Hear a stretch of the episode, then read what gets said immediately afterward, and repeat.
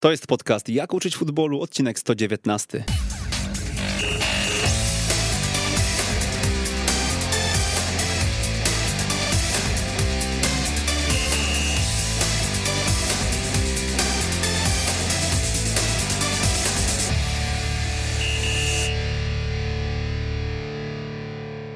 Jak uczyć futbolu, odcinek 119, przy mikrofonie Przemysław Mamczak. Witam bardzo serdecznie. Dzisiaj odcinek, którego jestem bardzo ciekaw, a ze mną dwójka gości, którzy już byli tutaj w naszym radiu, w Weszło FM, już rozmawialiśmy o szkoleniu, natomiast jeszcze nie rozmawialiśmy o tym temacie, który dziś poruszymy, a dziś postaramy się wejść w szczegóły, bo postaramy się porozmawiać o systemie 1-3.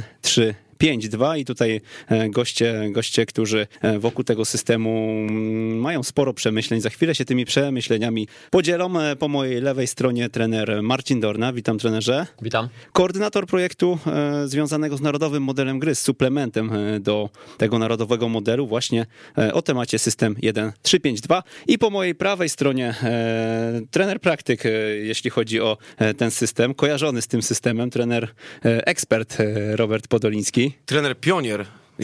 Jako pierwszy, dostawał na głowę od dziennikarzy, którzy znają się na wszystkim, jaki to słaby ten system. Później wszyscy zaczęli grać i okazało się, że można jednak, także no tak, udało się. Gdzieś było po głowie. Głównie z Dolcanem Ząbki, nie? Było, tak się zaczęło przynajmniej. Tak zaczęliśmy i taki autorski pomysł rzeczywiście. I to tutaj z Darkiem Dźwigałą. Sporo czasu spędziliśmy na dyskusjach, sporo analiz. Naprawdę godziny z Darkiem. I pierwszy sparring, pamiętam, z Koroną Kielce, jak wszyscy, co ty wymyśliłeś, co to się dzieje w ogóle. A jaka była inspiracja? To był jakiś twój wyjazd? Czy? Jedno ze spotkań, a drugie taka analiza tego, co posiadaliśmy. Że to, co mamy, to w jaki sposób graliśmy, w jaki sposób przegrywaliśmy i taki godziny warsztatowych analiz, kombinowania swojego, co, gdzie. Taka praca na żywym organizmie, bo nie było, niestety nie było suplementu Narodowego Modelu, nie było materiału i sam wiesz, jak było wcześniej, kiedy odbywaliśmy staż u trenera, który mnie przynajmniej bardzo inspirował, czyli trenera Aventury. Dodam, że to nie był ten starszy w tym samym czasie, tylko po roku? Tak, po dwóch latach, ale rzeczywiście futbol włoski, duża inspiracja. Panowie, dlaczego system 1-3-5-2 jest godny uwagi w ogóle? Może od tego zacznijmy, bo dzisiaj on się stał chyba trochę popularniejszy niż jeszcze kilka lat temu. Tak jak tutaj trener wspomina, no to on wcześniej trzeba było szukać właśnie gdzieś tam, nie? No 2012 to chyba moje pierwsze zatknięcie, moje pierwsze próby, jeśli chodzi o praktykę w tym systemie. I rzeczywiście, zresztą tak jak odbywaliśmy staże jeszcze kilkanaście lat temu, to były staże często z zasiadki, nie było wejścia do klubów, do środka. Niewielu polskich piłkarzy grało w dobrych klubach, że można było pojechać i dostać się do środka. Ja miałem taką przyjemność i Kamil Glik nam to umożliwił. Zresztą wcześniej byłem i w Newcastle, i w kilku innych klubach. I to była taka inspiracja. Czyli im więcej człowiek jeździ, tym więcej ma ochotę wprowadzić u siebie. Natomiast w moim przypadku to była próba reagowania na to, co dzieje się w lidze. Ja miałem zespół z dość niskim budżetem, z piłkarzy, którzy najczęściej byli niechciani i dość wąskie możliwości pozyskiwania piłkarzy pod określone pozycje. Nie wiem, mieliśmy problem z lewym obrońcą, trzeba było sobie radzić nie kupując lewego obrońca albo szukać bez niego pieniędzy. Dokładnie tak. I no tak jak powstała pizza z bidy, wszyscy się najedli. Ten system był w pewnym sensie odpowiedzią na pewne braki w klubie, w którym pracowałem i w którym miałem ogromne wsparcie, więc mogłem sobie na kombinowanie pozwolić. No myślę, że dzisiaj jest już taki etap, że bardziej systemowo można do tego tematu podejść, bo to dzisiaj nie jest to jakby doraźny problem czy jakaś sytuacja, tylko rozszerzenie wiedzy trenerów, takie usystematyzowanie czegoś, co jest potrzebne. Dobra, to dlaczego warto właśnie w tym systemie? No bo okazuje się, że jest skuteczny, bo okazuje się, że ma określone atuty. Myślę sobie też, że widzimy, co się dzieje w Europie, widzimy, jak wiele zespołów już w tym systemie gra. Ja nie będę dzisiaj oczywiście stawiał znaków większości albo mniejszości w którymkolwiek kierunku. Mam tu tylko z tyłu głowy hasło, które jest dla mnie klarowne przy projekcie Narodowy Model Gry, czyli rozwijanie trenerów, rozwijanie wiedzy na temat piłki nożnej. Ten system 1-3-5-2 czymś takim ma być. Przypomnę, zresztą jest w przedmowie tutaj, że na ostatnim wielkim turnieju w Polsce zespoły, które osiągały sukces na Mistrzostwach Świata U20 grały w tym systemie. Oglądamy Ligę Mistrzów i coraz więcej zespołów grał również w tym systemie, czyli Ligi Zagraniczne. No i też zdecydowaliśmy się popełnić ten podręcznik wspólnie z wszystkimi trenerami reprezentacji narodowych, żeby dać tak naprawdę odpowiedź na potrzeby trenerów. pogadajmy sobie chwilkę może o zaletach i wadach tego systemu, a później spróbujemy wejść w detale. Wiem, że w audycji radiowej może to nie będzie takie proste, żebyśmy sobie tutaj taktycznie przesuwali wszystko, natomiast mamy mnóstwo bardzo dobrych pytań od naszych słuchaczy. Wynotowałem 16 takich, które byśmy chcieli gdzieś tam zadać. Nie wiem, czy się uda wszystkie, ale... Muszę zadzwonić do domu, żeby obiad, żeby przesunęli. Zdecydowanie. Widziałem niektóre, ale to... Ale myślę, że tutaj no pytanie, jakość tych pytań też pokazuje, że fajnie tutaj słuchacze też podchodzą do tego. Myślę, że ilość tych pytań świadczy o tym, że to jest temat taki ciekawy dla wszystkich. Właśnie. No to dobra, to zacznijmy od zalet. No, powiedzieliśmy sobie już o tym wstępie. Wstęp mamy za sobą. Ja przeczytam fragment z 13 strony, bo mam tutaj trochę notatek. Cechą charakterystyczną dla tego systemu jest w pełni wykorzystanie szerokości boiska poprzez odpowiednie ustawienie wahadłowych, częste zmiany ciężaru gry i kreowanie sytuacji w przewadze jednego lub dwóch zawodników. No jest to uniwersalna treść, bo można by ją przypisać do każdego systemu gry. Tak naprawdę widziałem któreś z pytań, które dotyczy tej idei, że to może być koniec końców tylko jedna cyfra obok drugiej. Ten system gry zależy oczywiście od realizacji, od pomysłu, od tworzenia przewag. Od wykonawców przede wszystkim. Od struktury nie tej wyjściowej, tylko od funkcjonalnej. Jak to będzie wyglądało, jeżeli chodzi o żywy organizm 11 zawodników obok siebie. Ale oczywiście na pierwszy rzut oka widzimy, że przewaga liczebna zawodników wewnątrz boiska czy w środku boiska sprawia, że to pewnie będzie coś, gdzie będzie miejsce, gdzie będziemy chcieli dominować, a będziemy kompensowali brak jednego zawodnika na zewnątrz jakimś współpracą w obu fazach gry, która sprawi, że to nie będzie przewaga przeciwnika. Ja nie będę się silił tutaj na znowu stawianie znaku pod tytułem 1-3-5-2 to dzisiaj najlepszy system, a 1-4-3-3 nie, ale jest to system, który na pewno daje inne opcje i na pewno rozwija zawodników. No ja uważam, że to jest po prostu rozszerzenie wartości ofensywnej zespołu. To jest, tak jak często słyszałem, porównanie do pięściarza. To jest tak, jakbyśmy dołożyli jakieś dobre, mocne uderzenie, mamy lewy, prawy, prosty, dobry, dokładamy dobry cios sierpowy. To rozszerza nasze kompetencje w ataku, rozszerza możliwości dla piłkarzy, których posiadamy. Zresztą, nie wiem Marcin, czy na tobie, ale na mnie zwraca uwagę przede wszystkim elastyczność taktyczna. Nie, że ten system jest najlepszy, gram 1-3-5-2. Mnie zszokowało, kiedy byłem pierwszy raz na stażu we Włoszech.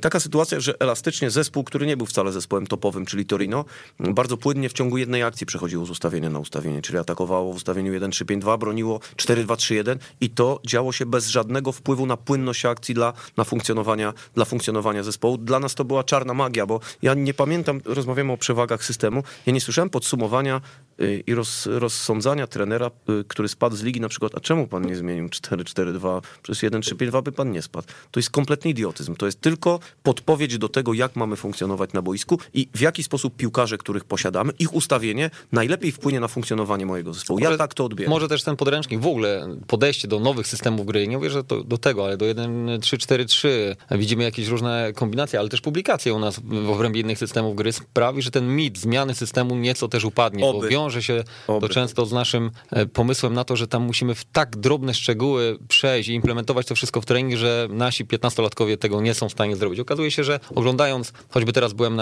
jeszcze w zeszłym roku na konsultacji selekcyjnej reprezentacji Niemiec U19 i tam każdy trening to był walka systemów, jeden nałożony na drugi, ale tam bardziej chodziło o intencję obrony wysokiej w różnych systemach niż o dokładne ścieżki ruchu, o zachowania się i pewnie to jest bardzo istotne i to jest precyzyjnie tutaj opisane, ale tą wiedzę też trzeba pewnie podawać w odpowiedniej kolejności, a ta uniwersalność zawodników poprzez przechodzenie z systemu jednego w drugi, będzie czymś w przyszłości korzystnym dla nas wszystkich. Zgodzicie się, że ten system prowokuje bardziej do rozwiązań pionowych, wertykalnych niż tych horyzontalnych, powiedzmy? Nie, ja nie widzę tutaj żadnej różnicy między tym systemem i potrzebą tego typu gry w piłkę, a ustawieniu w czwórkach. Nie spotkałem się z sytuacją, że ktoś chce rozwiązywać atak w jakikolwiek sposób inny w systemie 1-4-4-2 i 3-5-2. W tym sporcie, tak mówiąc po ludzku, chodzi o zdobywanie bramek. Im szybciej znajdziemy się pod bramką przeciwnika, tym szybciej bramkę zdobędziemy. Nie obudowujmy tego może w wielkie słowa, ale im bliżej bramki, tym lepiej po prostu. Mówię jako praktyk, możemy tutaj. Że myślę sobie, że idea w ogóle gry jest kierowanie gry w kierunku bramki przeciwnika, natomiast jedyna rzecz, która by to potwierdzała, to liczba zawodników w bocznych sektorach boiska, bo skoro jest tych zawodników po jeden, to pewnie ta zmiana ciężaru też tutaj jest przez różne rotacje i ona jest precyzyjnie opisana, ale my mamy od zawsze jakąś tam ideę, nie wiem, kierunku podania, kolejności, jeżeli chodzi o wybór zawodnika, o wybór działania i chcemy zawsze, żeby to było działanie w kierunku bramki przeciwnika w imię gradacji pierwsze. Jeżeli ono jest niemożliwe, próbujmy robić to inaczej i to jest pewnie też niezależne od systemu, bardziej bym to to nazwał zasadą taką indywidualną podejścia każdego trenera. I my zachęcamy do takiego, to się fajnie nazywa, zresztą dzisiaj pracujemy też nad takimi zasadami niezależnymi od systemu gry, z trenerami reprezentacji o tym rozmawiamy. Zachęcanie zawodnika do pozytywnego ryzyka, do tego, żeby on podejmował próby, żeby ewentualny błąd nie kończył się jakąkolwiek tam doraźną krytyką i reakcją, żeby poprzez te próby się rozwijał i to wtedy przyniesie nam efekt chęci gry do przodu tak naprawdę. Jeszcze jedna rzecz a propos budowy przewagi, że to jest zawsze przewaga w środku pola. Ja nie do końca się z tym zgodzę, bo sam na przykładzie Dolcanu czy Krakowi próbowaliśmy budować przewagę w bocznych strefach boiska, grając w ustawieniu 1-3-5-2, takim jak tutaj proponowana w tym suplemencie. Jednego z napastników świadomie wyrzucaliśmy do jednej z linii bocznych, gdzie przeciwnik miał słabszego obrońcę i staraliśmy się zbudować przewagę w bocznej strefie boiska, nie w środku. Bardzo fajnie to się udawało, zresztą tak również kombinowaliśmy w treningu. Przeciwko ta budowa przewagi w środku pola najlepiej wychodziła przeciwko grze z zespołem, które grały w ustawieniu 1-4-4-2.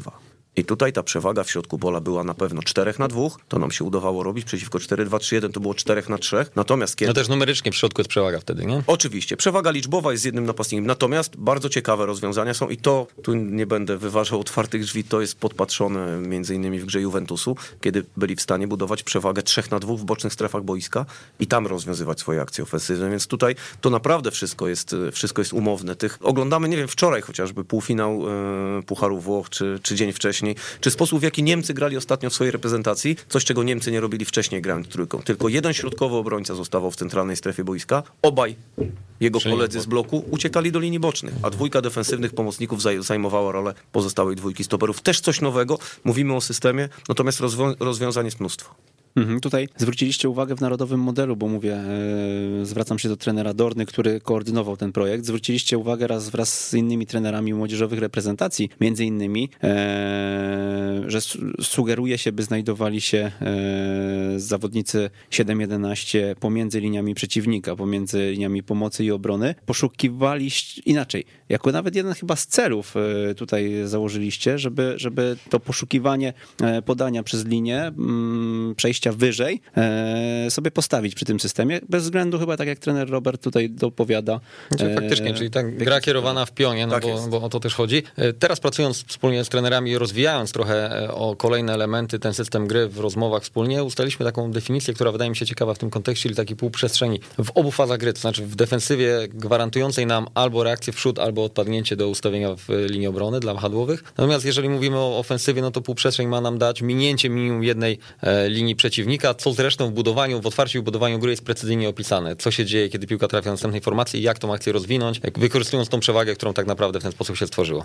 I tu docenię może rolę tej książki, bo to jest wszystko, ja z tym się mierzyłem jako jeden z trenerów, którzy jako pierwsi zaczynali nad tym pracować, to wszystko była metoda prób i błędów. Bardzo wielu trenerów pytało później, w jaki sposób to robimy, w jaki sposób to wdrażać i to była jedna z naszych podstawowych zasad. Natomiast dużo zależy od tego, jak chcemy rozpocząć nasz atak, czy to będzie wyprowadzający piłkę jeden z dwójki bocznych stoperów, czy to będzie bezpośrednie podanie w tą półprzestrzeń między strefami przeciwnika. No tych rozwiązań jest bardzo dużo, ale ja bardzo dzisiaj, cieszę się. A propos jeszcze różnicy, tak myślę, patrząc na to przez pryzmat też obserwacji tego systemu wcześniej, wobec zmienionego przepisu otwarcia gry. Może to być zawodnik z pozycji numer 4, 5, który tak naprawdę będzie pełnił rolę tego, który tą piłkę z pola karnego wyprowadzi. Tak. To też się zmieniło w otwarciu gry, doskonale zdajemy sobie z tego sprawę.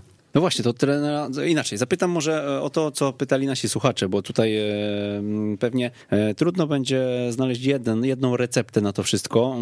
W narodowym modelu, w tym suplemencie znajdujemy sporo rozwiązań, które można chyba sobie wybrać.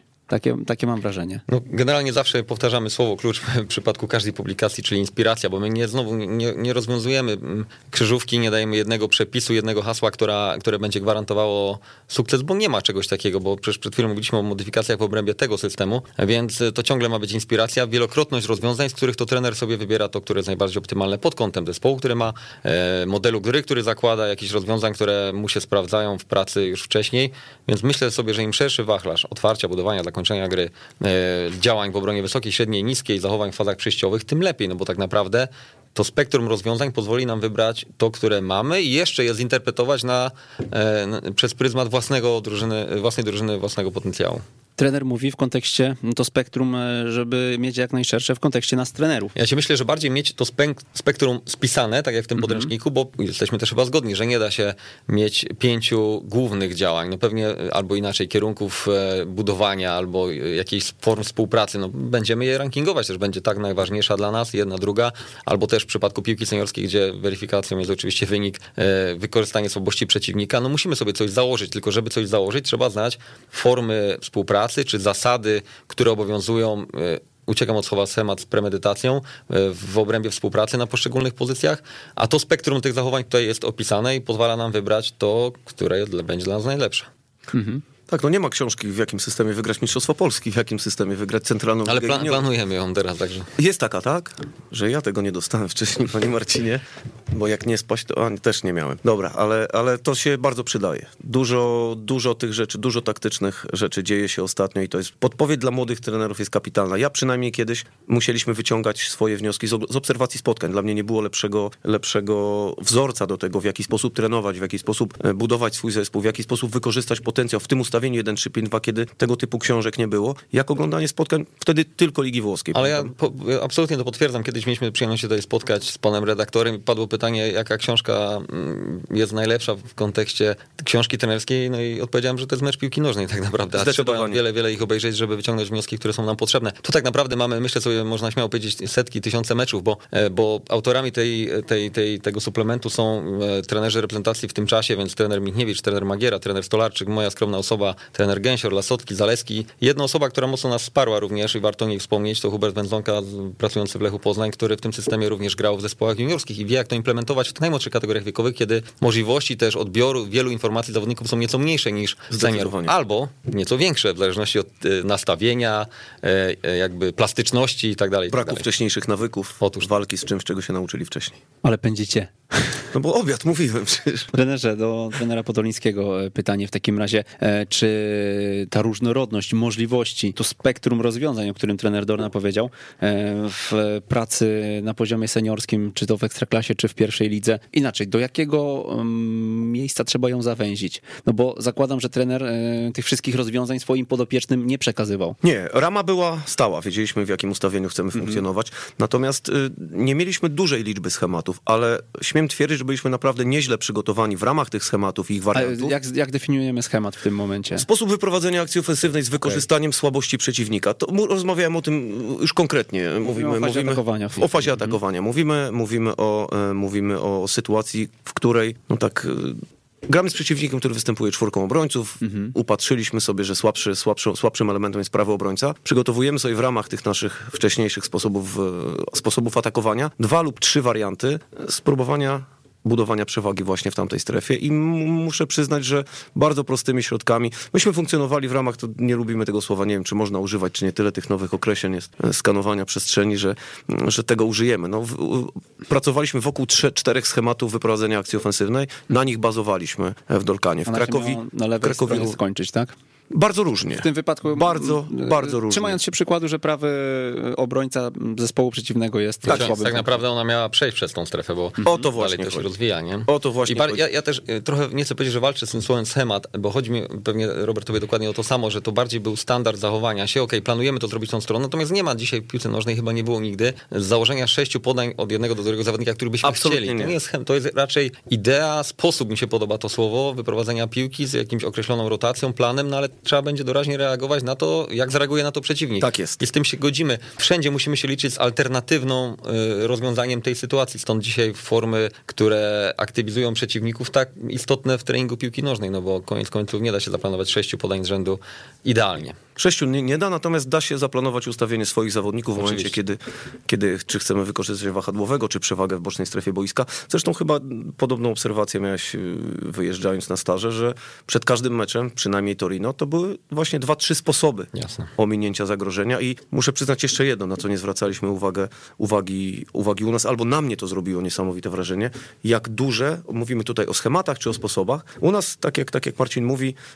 muszą być działania alternatywne, dopasowanie się. Nie wiem, czy ty miałeś takie same wrażenie, że oglądałeś od wtorku do piątku trening piłkarski, a w sobotę w czasie spotkania ligowego 80% założeń i planu. To było dla mnie coś niesamowitego. U nas jest właśnie ta improwizacja, natomiast tam ludzie trenowali od wtorku do piątku pod określonego przeciwnika, te dzieci z Primavery. Te dzieci z Primavery zachowywały się tak jak przeciwnik, i to dokładnie tak jak przeciwnik, więc część sztabu była skierowana tylko na to, żeby w ogóle. Tak jest, żeby nimi zarządzać. I pierwszy zespół przygotowywał swoje sposoby na wyprowadzenie akcji ofensywnej i finalizację tej akcji. Ja nie wiem, czy masz takie spostrzeżenie też z tego wyjazdu, bo pamiętam też, że miałem okazję oglądać mecz tego zespołu przed stażem, czyli jakby rozpoczęliśmy meczem, odbył się tydzień i skończył się ten mecz, więc oglądanie tego meczu po tym tygodniu informacji, jak ten zespół trenuje, to w ogóle otwiera oczy. Ja identyczne spostrzeżenie, tym bardziej, że pierwszy mecz, który oglądaliśmy z Cagliari, to był ten mecz, w którym usiadłem na krzesło, bo Kamil Glik nie gra. Jak nie gra kapitan, najważniejsza postać. Tak, bo my tutaj w tym meczu atakujemy 4-2-3-1, będziemy atakować w tym systemie, natomiast wracając będziemy budować obronę inaczej, żeby w danej strefie odebrać piłkę. U nas jakbyś powiedział coś takiego w szatni, no to... No dobra, ale rozumiem, że to było efektywne na tyle, że potem na tym meczu widzieliście wszystko, że wszystko wychodzi. Absolutnie, ale ja wrócę do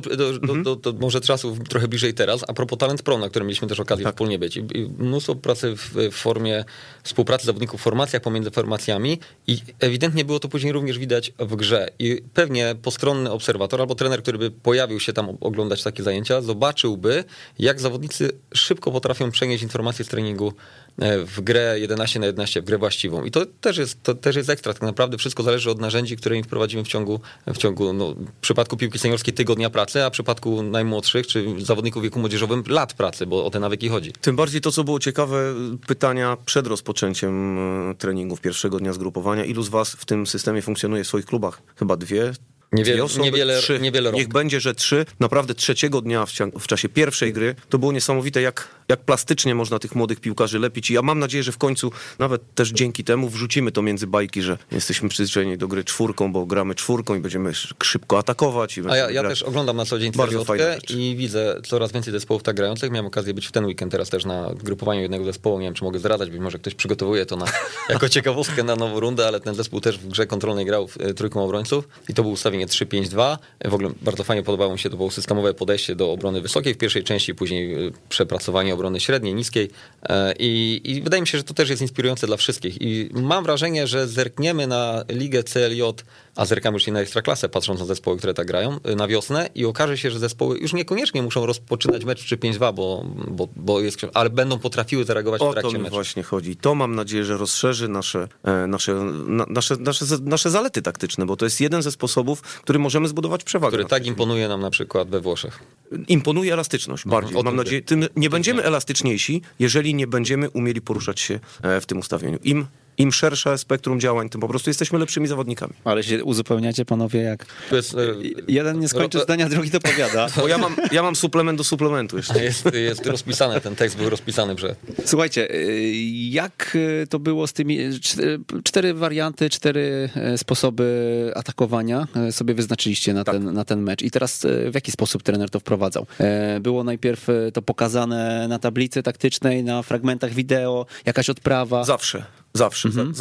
Jeśli chodzi o to, musielibyśmy omówić cały mikrocykl. Natomiast zaczynaliśmy wtorek i środa, na przykład dzieliliśmy zespół na graczy ofensywnych, konstruowali atak na połowie boiska, gracze defensywni, załóżmy wychodzili spod pressingu przeciwko zespołowi, z którym pracował trener asystent, który grał w ustawieniu 4-4-2 i staraliśmy się omijać. Następnego dnia w środę mieliśmy grę z danymi założeniami, z określonymi strefami. Trzeciego dnia łączyliśmy zawodników broniących z zawodnikami atakującymi i mniej więcej tak to wyglądało. W każdym treningu mieliśmy sporo czasu poświęcone na tego typu rzeczy, czyli takie zagadnienia taktyczne. I to była również kolejna rzecz, którą muszę przyznać z tych staży przywiozłem, ten duży nacisk na zagadnienia taktyczne w czasie mikrocyklu. I później w formie jakiej ćwiczeniowo to wprowadzaliście? Najpierw bez przeciwnika poruszanie się, tak głównie jest. Faza bronienia wtedy? Wiedzieliśmy na przykład, dam taki przykład, który chyba będzie najbardziej czytelny. Z zespołem, który grał przeciwko nam w ustawieniu 4-4-2, który zakładał wysoki pressing. Czyli wyjście spod pressingu dwójki napastników, w zależności od tego, jacy zawodnicy z tamtego zespołu, bo to była dla nas najważniejsza obserwacja. Najpierw przeciwnik, w jaki sposób grają. I to robiliśmy już chyba we wtorek nawet, przed treningiem. W zależności od tego, jak ten zespół wychodzi do tego wysokiego pressingu, budowaliśmy następne fazy ataku. Zawodnicy atakujący, jeśli przeciwnik akurat w tej sytuacji zostawiał za swoimi plecami sporo miejsca na własnej połowie, grupa graczy ofensywnych przygotowywała się do do szybkiego ataku po wyprowadzeniu piłki z własnej połowy. No dobra, ale wy bazowaliście na przykładzie przeciwnika, który stosował jakiś pressing wobec przeciwnika, który ma czwórkę obrońców w wyjściowym systemie, tak? W wyjściowym systemie? Mhm. No to była jedna z sytuacji, ale nie każdy przeciwnik wychodził do nas wysoko. Często musieliśmy budować z zespołem ustawionym w niskiej defensywie. Bardzo, bardzo różne sytuacje były, natomiast cały nasz mikrocykl rozpoczynał się od rozpoznania przeciwnika i funkcjonowaliśmy w tym ustawieniu. Ta budowa ataku, tworzenie przewagi chociażby przeciwko zespołom, które grały w ustawieniu 4-4-2, raczej stosowaliśmy ustawienie 3-4-3. I graliśmy z dwójką ofensywnych graczy bardzo blisko napastnika, żeby tą przewagę w środku boiska zbudować, bo to było dla nas też najbardziej czytelne i bardzo szybko mogliśmy znaleźć się pod bramką przeciwnika. Myślę, że to jest bardzo ciekawy temat, natomiast żeby też słuchaczy uświadomić, to oczywiście mówimy tutaj o analizie gry przeciwnika, przygotowaniu się w ciągu tygodnia, gdzie dotykamy wszystkich faz gry, bo zakładam, że obie te formacje były nałożone na siebie, ale mówimy ciągle o piłce seniorskiej. O piłce seniorskiej klubowej. Klubowej, gdzie weryfikacją, gdzie audytem jest sobota albo niedziela. Tak jest. Jeżeli mówimy o wprowadzaniu tego systemu gry w młodszych kategoriach wiekowych, w piłce 11-osobowej, nie wiem, 14-15-latków, albo patrzę to dzisiaj przez pryzmat tego, co się dzieje w starszych kategoriach wiekowych centralnych lig juniorów, no to implementowanie tego jest rozłożone w czasie. Przecież wiemy doskonale, że cykle treningowe często akademie budują w obrębie faz gry, albo też zajmują się dwoma fazami jednocześnie, nakładając na siebie działania dwóch zespołów. I mi bardzo podoba się w tej konstrukcji nakładanie różnych systemów na siebie, bo grając na przykład na Talent Pro 3-5-2 na 1-3-5-2 na 1-3-5-2 okazało się, że tam nie ma problemu z identyfikacją zawodników nawzajem, ale kiedy dokonywaliśmy jakiejś rotacji jednego czy drugiego zespołu, jeżeli chodzi o system, no to wtedy widziałem też a propos pytań, które się tutaj pojawiały, najczęściej pytania brzmią, jak zachować się wobec innego systemu gry. I my tak naprawdę na początku budujemy zasady własnego zachowania się, i w budowaniu, w otwarciu, budowaniu, zakończeniu, w fazie atakowania i w bronieniu, żeby później na poziomie piłki seniorskiej zawodnik za stryknięciem potrafił przez tydzień przyswoić wiedzę na temat reakcji na przeciwnika, bo wcześniej w wielu takich rozwiązaniach już funkcjonował. I my nie zrobimy tego, nasza praca na poziomie U15 nie będzie polegała na analizie przeciwnika, identyfikacji ofiary pressingu albo słabszego ogniwa, żeby tamtędy budować, tylko my tak naprawdę musimy przekazać znowu jak najwięcej rozwiązań dla tych zawodników poszczególnych fazach gry, a później na poziomie piłki seniorskiej ma to przynieść efekt umiejętności takiej swobodnej zmiany jednego zachowania w drugie. Do zachowania. Tutaj rozmawialiśmy przed audycją o szachach, to idealna analogia chyba do tego, że właśnie więcej grając, więcej widzimy, no i tak jak tutaj tą elastyczność systemową w sobie możecie wypracować w treningach, później łatwo zidentyfikować też, co się dzieje, co robi przeciwnik w szeregach przeciwnika, prawda? To jest super porównanie, no dokładnie. Im więcej orientujemy się w danym systemie, tym idziemy więcej szczegółów. Chyba w każdej dyscyplinie sportu. Spróbujemy jakiejś dyscypliny sportu albo innej, zerkamy na taktyczne rozwiązania, widzimy coś więcej. No w systemie jest tak samo. My też w związku z tym, że wprowadzaliśmy ten system, wprowadzamy ją w reprezentacjach narodowych. Ja miałem przyjemność z rocznikiem 2-3 grać często drugie mecze z dwumeczu tym systemem gry i w praktyce dochodziliśmy do jakichś wniosków, które wydawały nam się wcześniej, że nie będą problemem, że nie będą sytuacją do rozwiązania. Dzisiaj rozmawiam z trenerem Jackiem Magierą, który w turnieju U20 grał na różne systemy, inne gry przeciwnika i te wnioski są kapitalne, bo tak naprawdę tam jest 1-3-5-2 na 1-4-3-3, na 1-3-4-3, na zespół Norwegów, który grał kompletnie inaczej, bo grał tak naprawdę dwoma środkowymi obrońcami i bardzo wysoko bocznymi obrońcami. Tak, ale Norwegowie na U20 mieli ten schemat, że właśnie wchodził w linię obrony, wchodził między szóstka i bardzo wysoko wychodził. Tak miała też Szwecja na U21 w Polsce, więc to jest ciekawe, natomiast żeby zawodnicy potrafili się dostosować w ten krótki okres, to muszą znać ramy po prostu, muszą znać bazę i to jest, i oni, to jest tyle. Musimy tak naprawdę przez wiele lat dawać im wiele różnych rozwiązań, żeby to nie zastygło, żeby tak naprawdę zawodnicy nie potrafili znać zasad tylko w jednym czy w drugim systemie gry. Czy a propos Talent Pro, widziałeś jakikolwiek problem z zawodnikami, którzy powiedzieli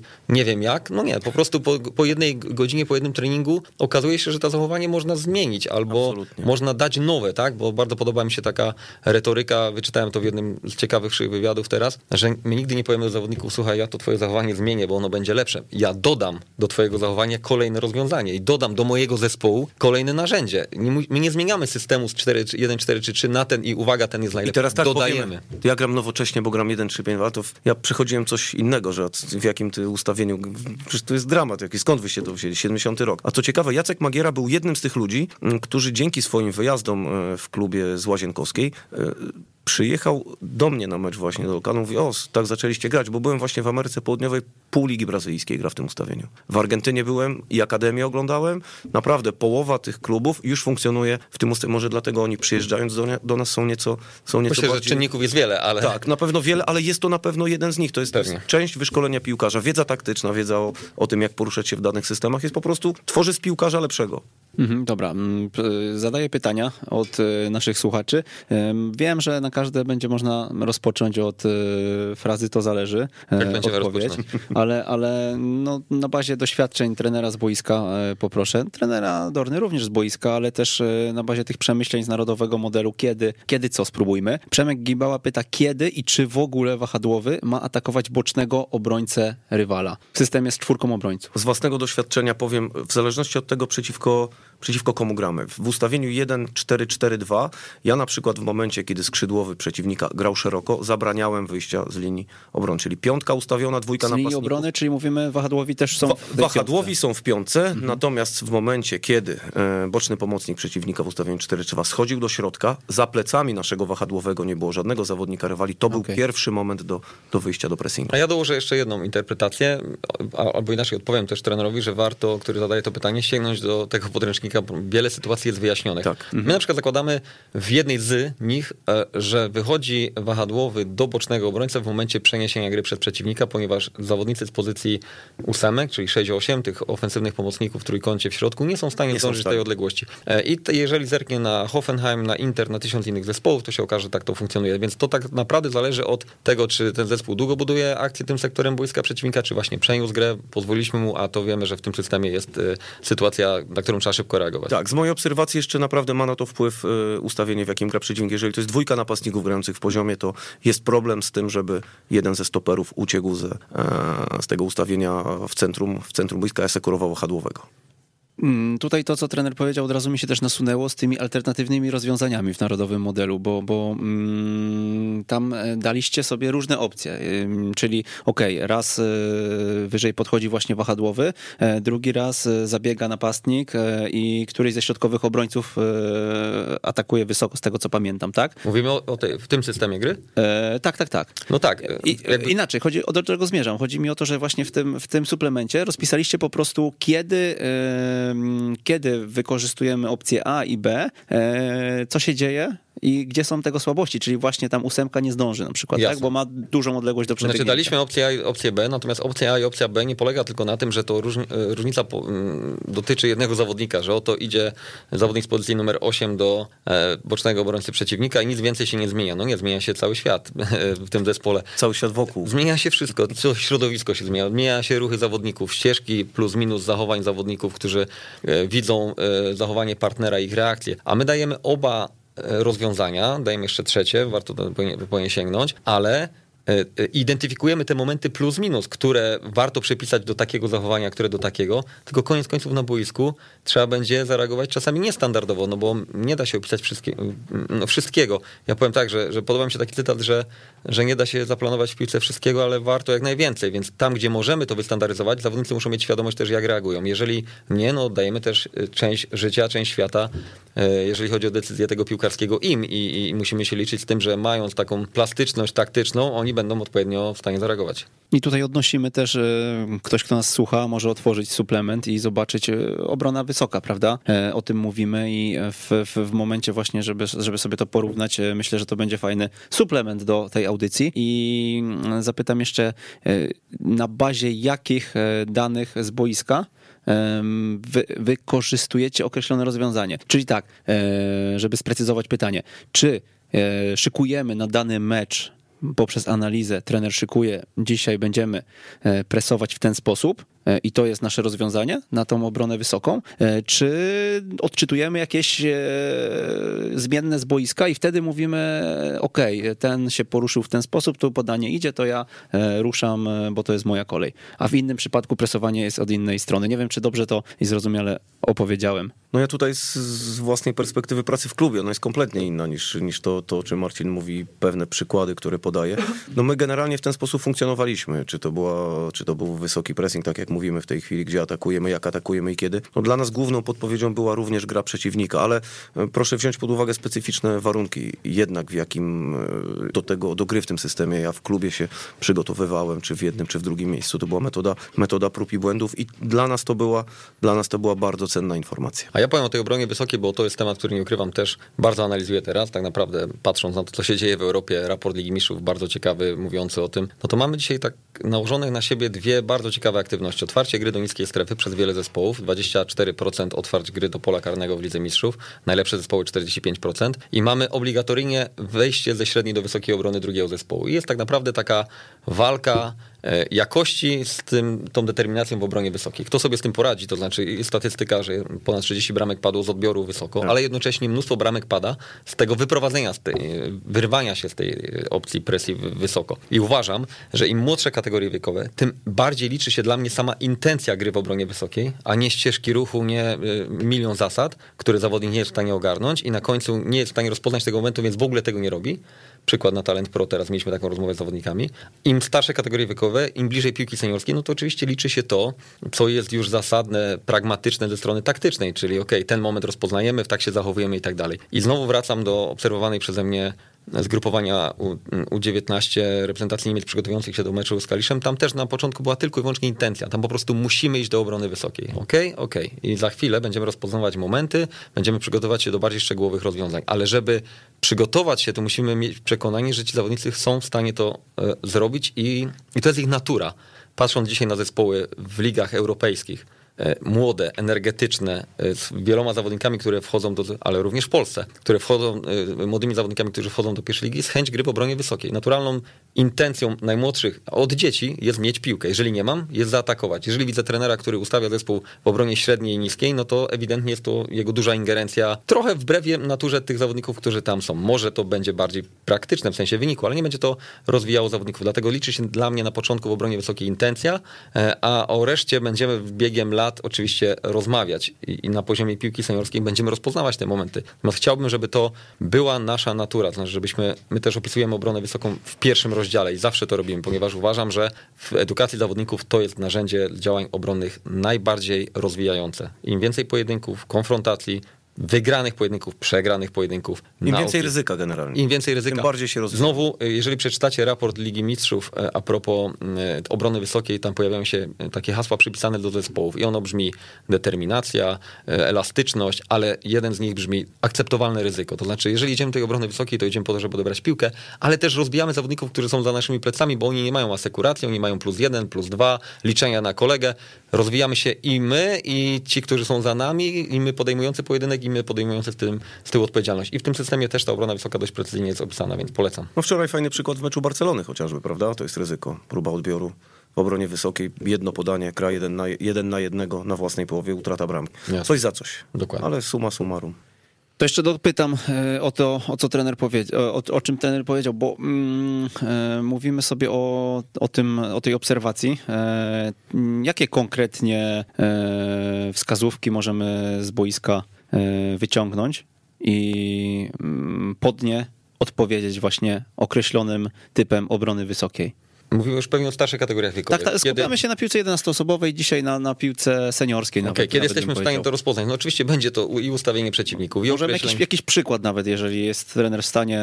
Podoba mi się określenie takiej kalki językowej niemieckim, czyli ofiara pressingu, czyli wyznaczenie zawodnika, który tak naprawdę... Straszne to jest. Ale no jest to może nieszczęśliwe tłumaczenie do końca, bardzo. Ale no jest takie bezpośrednie i wyznaczamy takiego zawodnika, determinuje to tak naprawdę wszystko, co będziemy robić, albo wiele, co robimy później, albo nie wiem, w związku...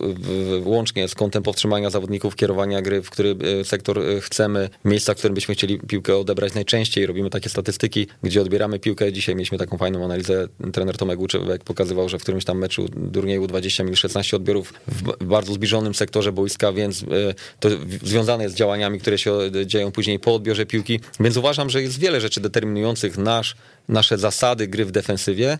Natomiast wrócę znowu do tego, co mówiłem na początku. Jeżeli mamy w naturze zawodników chęć gry i odbioru piłki, nie tylko pozorowanie, nie tylko przesuwanie się po to, żeby liczyć na błąd przeciwnika, ale ten rozwój jest związany z tym, że on będzie tę piłkę umiał odbierać i do tego namawiam. Patrzę na zespoły CLJ i widzę takie systemowe rozwiązania w kilku klubach, powtarzające się i to naprawdę jest budujące, ale też ciągle zdarzają się mecze, dwa zespoły w U15 ustawione na siebie, oba w obronie średniej, niskiej, oba budujące tylko w obrębie czwórki obrońców i nic więcej. Uwielbiam mecze jak na najwyższym poziomie, kiedy konfrontują się tak naprawdę dwie siły nałożone na siebie, czyli otwieramy nisko, bo my jesteśmy pewni swoich umiejętności i idziemy do obrony wysokiej, bo jesteśmy pewni swoich umiejętności. Ja mam konkretny przykład, to o czym Marcin mówi. Wczorajszy mecz Atalanta Bergamo kontra Napoli, polecam, ofiara pressingu i sposób gry w obronie wysokiej przeciwko drużynie z Napolu. Polecam tylko pierwsze 10-12 minut, w jaki sposób to wygląda i jaka jest podpowiedź do tego, jak grę w takiej wysokiej obronie budować. Panowie, to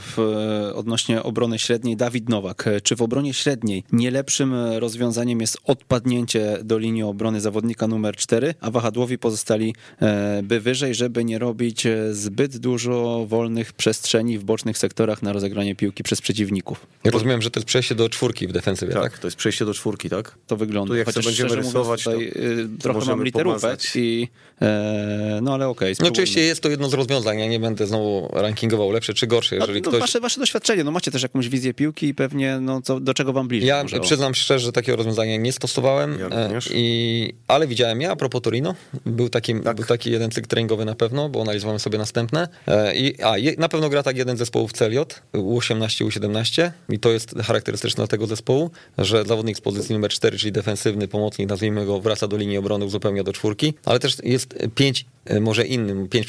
inne sposoby uzupełniania formacji obrony, kiedy jesteśmy w bronieniu, więc mogą to być wahadłowi, a może to być jeden wahadłowy, widzimy takie rozwiązania, może nie asymetryczne, nie za często, ale zdarzają się. Może to być tak naprawdę pozostanie w trójce i uzupełnienie wahadłowymi tylko w formacji pomocy. Koniec końców uważam, że wszystko zależy od analizy tego, co my chcemy i co robi przeciwnik. Przyznam, że tutaj w tym ustawieniu 1-3-5-2, które jest proponowane w suplemencie, ja stosowałem takie rozwiązanie, ale w przypadku gry w ustawieniu 3-4-3, kiedy miałem dwójkę defensywnych pomocników przed stoperami i było zezwolenie dla jednego, dla dwójki lub trójki, zejście w boczną strefę boiska i asekurację wahadłowego. Rzeczywiście takie rozwiązanie stosowaliśmy, zachowując układ trzech obrońców, czyli to było 2-4-5 i jeden z defensywnych przed nimi.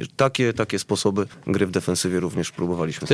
W tym ustawieniu może nie bardziej, ale również zastanowiłbym się nad samym poruszaniem się pary napastników, czy to ma być ustawienie obok siebie, czy może jeden z nich powinien uzupełnić linię pomocy. To też jest ciekawe a propos takich już dużych zmian w formacjach. No bo tutaj chodzi nam o to właśnie, żeby w poszczególnych fazach troszkę ten system przeorganizować, nie? Ale chyba musimy naprawdę dołożyć tablice taktyczne. Myślę sobie, zrobimy to i będzie za mną taka tablica, będziecie mieli planszę, na której będziecie przesuwać to, co chcecie. To jeszcze zapytam Mikołaj Raczyński, kto według was w systemie 1-3-5-2, czy w ogóle, gdy gra się trójką z tyłu, jest odpowiedzialny za wrzuty z autu? Wahadłowy czy półprawy, półlewy stoper? Ojej, to pewnie dużo zależy od miejsca na boisku. No to może spróbujmy podzielić na 3-3. Ja generalnie jestem zwolennikiem takiej szybkiej adaptacji do tego, co się... Nie miałem nigdy przygotowanych autów, że będziemy wrzucać w pole karne w piątek. A wyznaczałeś zawodnika, który to ma być? No zwykle to był wahadłowy, był po prostu najbliżej tej strefy, gdzie ten aut jest wykonywany, ale generalnie ja bardzo, bardzo namawiałem do improwizacji. To nie jest tak, że jeżeli napastnik walczy przy linii, ma możliwość wprowadzenia szybko piłki do gry, to tego ma nie robić, bo czekamy na wahadłowego. Dla mnie to było coś zaplanowanego. Są też takie historie, gdzie dzielą boisko, tak? Na połowę, tak na trzy strefy, czy robi to czasami ten środkowy obrońca półprawy albo półlewy, albo wahadłowy. Wiecie co, ale w grze, w piłce dorosłej, jeżeli jest taki schemat, nie wiem, ja z własnego przykładu, jeżeli jeden z tej trójki stoperów daleko wrzuca piłkę, ja chcę stworzyć sobie przewagę przy wrzucie, to wiadomo, że on będzie rzucał. No nie ma tutaj jakichś jasnych, że zawsze rzuca wahadłowy. Ale jeżeli ten aut jest wysoko i robi to na przykład wahadłowy, no ta asekuracja tego ataku jest pewnie pełniejsza w komplecie obrońców. No? Pewnie tak. Natomiast wiemy, że jeżeli jesteśmy blisko bramki, wrzucamy, to jeżeli ktoś ma powalczyć w powietrzu, zwykle są to stoperzy, a nie 6-8. No właśnie, to zależy jak zwykle, bo jak to mamy wysokiego wahadłowego i rzucamy w pole karne, no to może lepiej, żeby go wymienić do wyrzutu i... Znaczy, to jest w ogóle niestandardowa sytuacja, nie rozważał, bo odwrzucanie piłki out w pole karne to jest sytuacja, którą ktoś może zaplanować i oczywiście jest elementem, który może utrzymać zespół w Premiership, a propos statystyk, statystyki, ale on jest niezależny od systemu, no bywa tak, że idzie tam rzucać środkowy obrońca, ktoś by powiedział, to jest irracjonalne, w ustawieniu czwórkowym Tak jakbyśmy dywagowali, czy bramkarz wejdzie w 91, jak możemy spaść z ligi. Bo oczywiście może być 0-1, a może być 1-0. O właśnie. No wtedy nie wiemy, czy wahadłowy. Trenerze, w narodowym modelu gry dużo podkreślacie, dużo wartości względem rotacji i ustawienia wzajemnego zawodników, czyli diagonalne ustawienie, te ruchy przeciwstawne. To co się dzieje u mojego kolegi i w jaki sposób on swoim ruchem powoduje moją reakcję na to. Jak tego nauczać? Bo to jest myślę ciekawe, bo na papierze nam to pięknie wygląda. Nie? Jeden zbiega, drugi wbiega, tam się ten go wyciąga i tam mamy sam na sam. Ja generalnie w ogóle podpowiem, że w książkach wszystko wygląda kapitalnie. Natomiast no to prosimy praktyczne rozwiązania. Jak to wprowadzić powiem... i na bazie takich nawet, jakbyśmy sobie to usystematyzowali krok po kroku, co może wpłynąć pozytywnie na takie zachowania i widzenie tego wszystkiego. Zacznę może w tym pytaniu od ciekawej konstrukcji, że właśnie uważam, że to nie jest schemat a propos, tylko uważam, że to jest forma współpracy określona zasadami. Bo przecież nie musi zawsze 9 być w ruchu do piłki, a 10 od, tylko może być to dokładnie odwrotnie, więc jest to zasada ruchu przeciwnego, którą my tam bardzo precyzyjnie opisaliśmy w fazie atakowania, przede wszystkim budowaniu i zakończeniu, no bo faktycznie logicznym jest ten ruch, który sprawia, że mamy większą liczbę rozwiązań i też ustaliliśmy ważność zawodnika w cudzysłowie, czyli kto o tym decyduje, w zależności od wysokości ustawienia względem piłki i od bliskości od niej, jeżeli piłka jest w bocznym sektorze boiska. I to też jest tylko podpowiedź, bo oczywiście czasami trzeba będzie zareagować na to, jak się zachował przeciwnik, ale znajdziemy takie momenty, w którym ten zawodnik, który widzi i piłkę, i drugiego partnera, dostosowuje swój ruch do ruchu partnera, którego widzi, no bo on nie ma oczu z tyłu głowy i wykonując ruch nie może zobaczyć tego, którego ma za sobą. Także to jest dość precyzyjnie opisane. A propos tego, to teraz mamy takie najświeższe doświadczenie w pracy z 9-kami, 10-kami podczas Talent Pro. Mieliśmy zawodników z 3 roczników, 15, 16 i 17 i stosowaliśmy przede wszystkim formy gier, małych gier, które bardzo fajnie w części wstępnej treningu to otwierały, takiej, w której zakładaliśmy ruch przeciwny napastników, więc na przykład jedna duża granica w pionie, druga w poziomie, dwóch zawodników w środku. Wyobrażam sobie, że można gdzieś tam wyznaczać strefy wyjściowo, żeby zawodnicy w tych strefach nie byli jednocześnie, chociaż ja raczej jestem zwolennikiem tego, żeby zawodnicy wyciągali wnioski i odkrywali to, co chcemy im przekazać, bo jesteśmy wtedy świadomi, że tej wiedzy w głowie dostaje więcej, a dalej przenosiliśmy to już na duże rozwiązania, jeżeli chodzi o współpracę formacji ataku w formie fragmentów gier. I nie ukrywam, że mamy sporo klipów, które tak naprawdę krok po kroku pokazują tenże ruch zawodników i dość łatwo przychodzi to, jeżeli chodzi o współpracę dwóch. No wiemy, że współpraca pomiędzy formacjami to już jest wyzwanie, bo to trzeba synchronizować jeszcze i z miejscem piłki i innymi działaniami. To tu mi się nawet mi się tutaj skojarzyło takie wideo chyba Pepina Lindersa jeszcze z czasów w Porto. On teraz w Liverpoolu z Jurgenem Kloppem funkcjonuje, ale w czasach Porto była chyba gra po prostu 2-2 i celem było podanie dla jednej drużyny w pionie, dla drugiej w poziomie i te wzajemne ruchy dwóch zawodników też jeszcze pod presją przeciwnika. Uzupełniamy to o tych dwóch zawodników zewnętrznych, jak widzieliśmy w tym naszym jednym środku treningowym, chociaż oczywiście jest ich mnóstwo.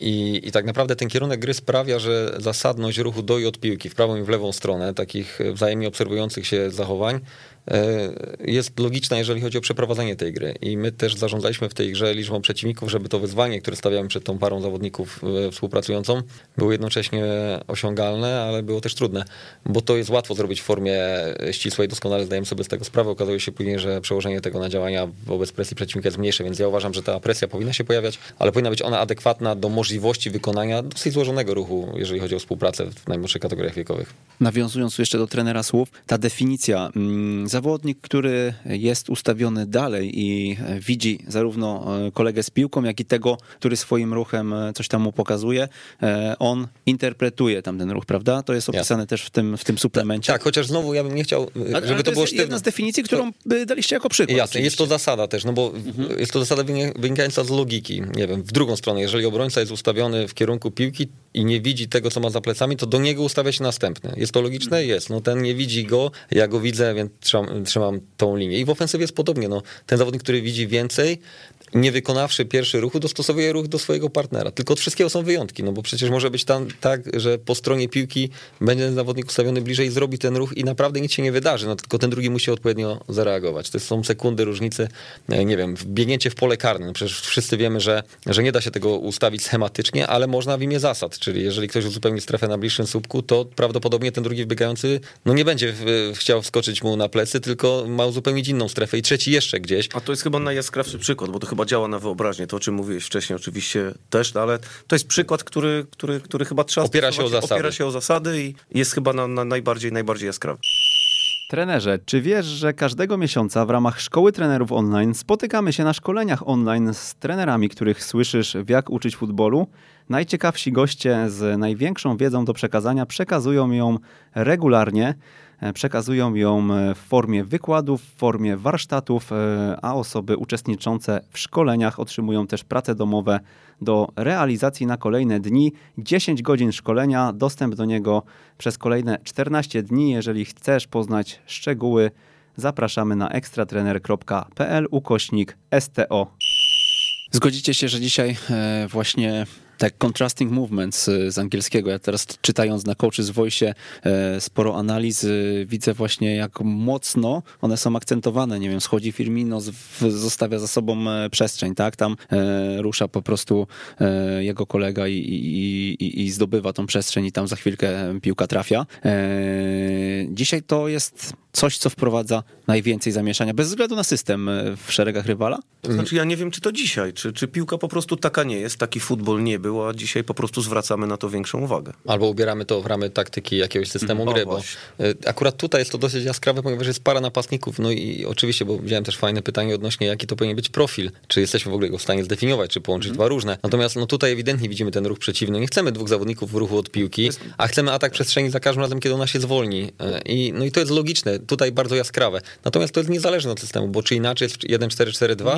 Nie ma. A czy inaczej wygląda... Dzisiaj ta piłka przyspieszyła i myślę, że no nie wiem, przynajmniej mi się tak wydaje, że dzisiaj on to jest bardziej widoczne. Ale strzelamy bramki z innych miejsc, teraz inaczej strzelamy bramki? Bo strzelamy w ten sam sposób, ale... Tak mi się wydaje właśnie, więc no jeżeli... To Marcin mówi. Zgadzam się, natomiast uważam, że faktycznie jakby to obręb współpracy zawodników daje szeroki repertuar. Koniec końców piłka przyspieszyła, bo biegamy szybciej, biegamy więcej. Bo więcej jest presji, bo tak przeciwnik jest. Gra na takiej przestrzeni małej w fazie bronienia, że musimy poszukać rozwiązań wobec tego.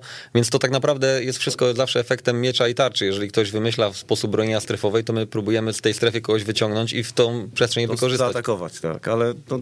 Może to się zmieniło w kontekście tym, że to kiedyś indywidualne krycie opierało się na pojedynkach, często 10 pojedynkach plus jeden asekurujący, prawda? Tak. No, biegaliśmy po poprzek boiska za swoimi zawodnikami, oczywiście sięgam daleko, ale kiedy ta strefa zmniejsza swoją przestrzeń w bronieniu, nie wiem, nawiążę do piłki ręcznej, no tam też próbujemy zrobić coś, żeby z tej strefy wyrwać zawodnika, wstawiamy tam zawodnika obrotowego w piłce nożnej 9, żeby gdzieś tam może zluzował miejsce dla kolejnego, więc to ma swoje uzasadnienie, te formy współpracy wobec tego, co robi przeciwnik, szukamy jakiegoś miecza na nową tarczę. Szukamy słabych punktów, no wiadomo, że to jest teraz, to się zmieniło, jeśli chodzi o sposób biegania, o przebiegnięte dystanse, o dynamikę, ale a pewnie nie zwiększyło się objętość wysiłku, na pewno tak. Kolejny odcinek o tym zbudować, ale zwiększyła się intensywność wobec tego, że jeżeli chcemy coś rozerwać, musimy zrobić bardzo dynamicznie i liczba wysiłków o wysokiej intensywności jest dużo większa niż kiedyś.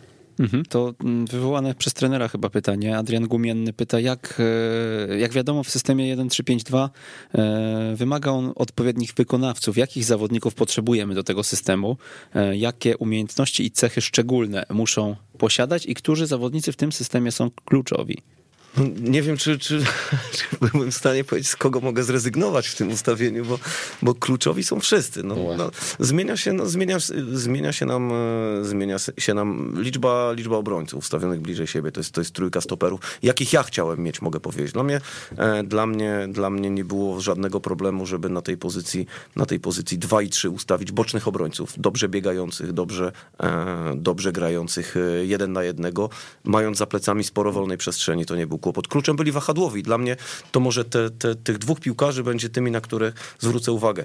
Ja generalnie zmieniałem wahadłowych w zależności od tego, jaki obraz zespołu chciałem mieć. Czy to byli... Ja bardzo często grałem dwoma napastnikami na pozycjach wahadłowych. Nie było z tym żadnego problemu. Darek Zjawiński, chociażby tu się powołam, to jest nominalna dziewiątka. Grał jako dziewiątka. Grał na pozycję wahadłowego w momencie, kiedy chciałem być tą twarz mieć bardziej ofensywną, ale nie miałem żadnego problemu z tym, żeby na pozycji wahadłowego ustawić dwóch bocznych obrońców, no i troszkę zablokować przeciwnika, więc rzeczywiście chyba dla obrazu zespołu, dla tego, w jaki sposób chcemy grać, no to chyba ci wahadłowi są w pewnym sensie rzeczywiście... No jest to wobec każdego innego systemu, gdzie mamy dwóch zawodników w bocznym sektorze boiska, pozycja wyjątkowa ze względu na wymagania motoryczne i tym, że ten zawodnik w tej strefie jest dłuższymi momentami niż w innych systemach osamotniony. Natomiast w książce są opisane profile, one są dość specyficzne pod system. Mnie natomiast inspiruje cię bardzo i ciekawi ta transformacja z jednego systemu w drugi, bo to oglądam mecz w czwórce zespołu, który gra 1-4-3-3 i zastanawiam się, czy ten zawodnik będzie bardziej półprawym środkowym obrońcą, czy będzie w stanie podawać roli wahadłowego, więc to też będzie pewna uniwersalność tychże młodych zawodników, każdego.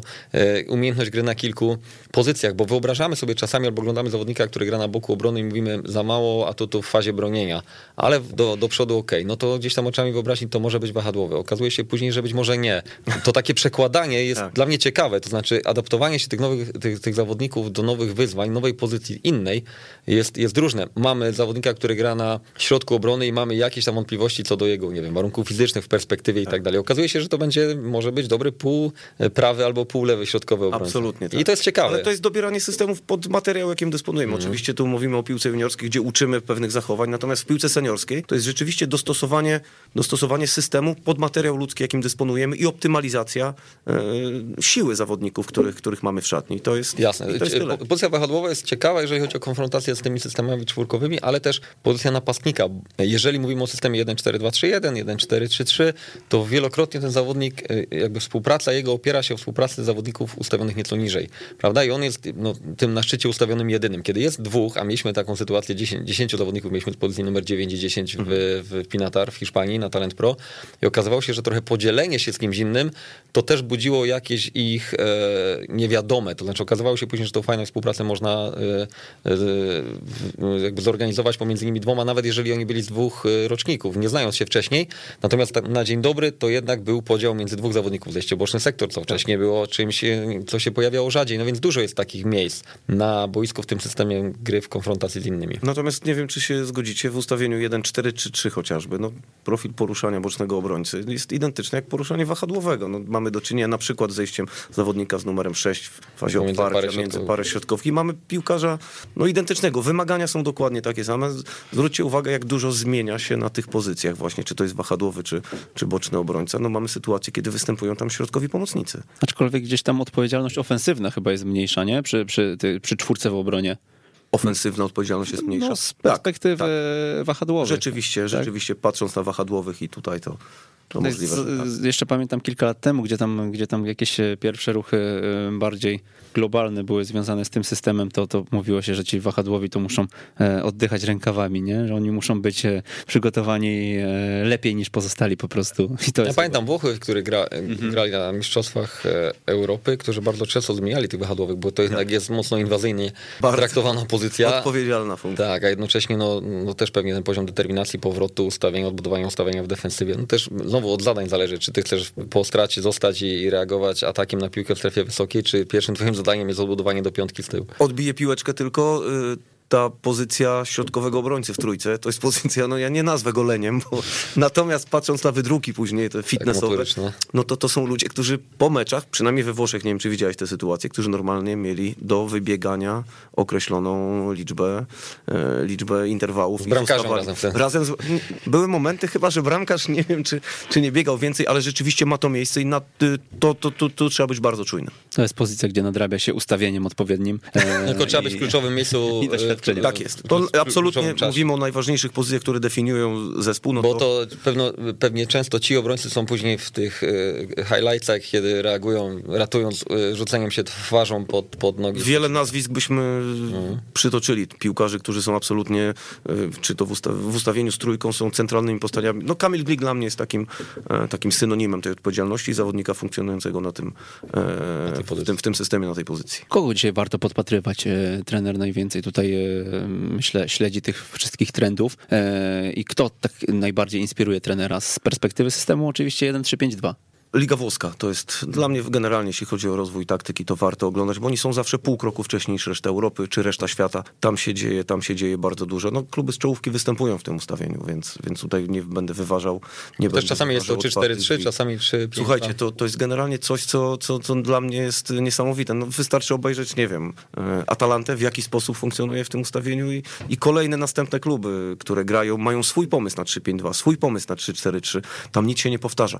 Bardzo inspirujące jest gra, może te efekty ostatnio są różne. Niemcy bardzo dużo kombinują, jeśli chodzi o ustawienie. W lidze niemieckiej sporo. W lidze niemieckiej, a do tego reprezentacja Niemiec. Reprezentacja Niemiec rozgrywała swoje spotkania z trójką, z dwoma stoperami poruszającymi się bardzo podobnie jak stoperzy w Atalancie. Wczoraj w akcjach ofensywnych udział dwóch bocznych stoperów Atalanty był ogromny. No oni to w ogóle stawiają na apozycyjność chyba już powoli. Tak, a zwróćcie uwagę teraz, że Niemcy próbowali tak grać w reprezentacji.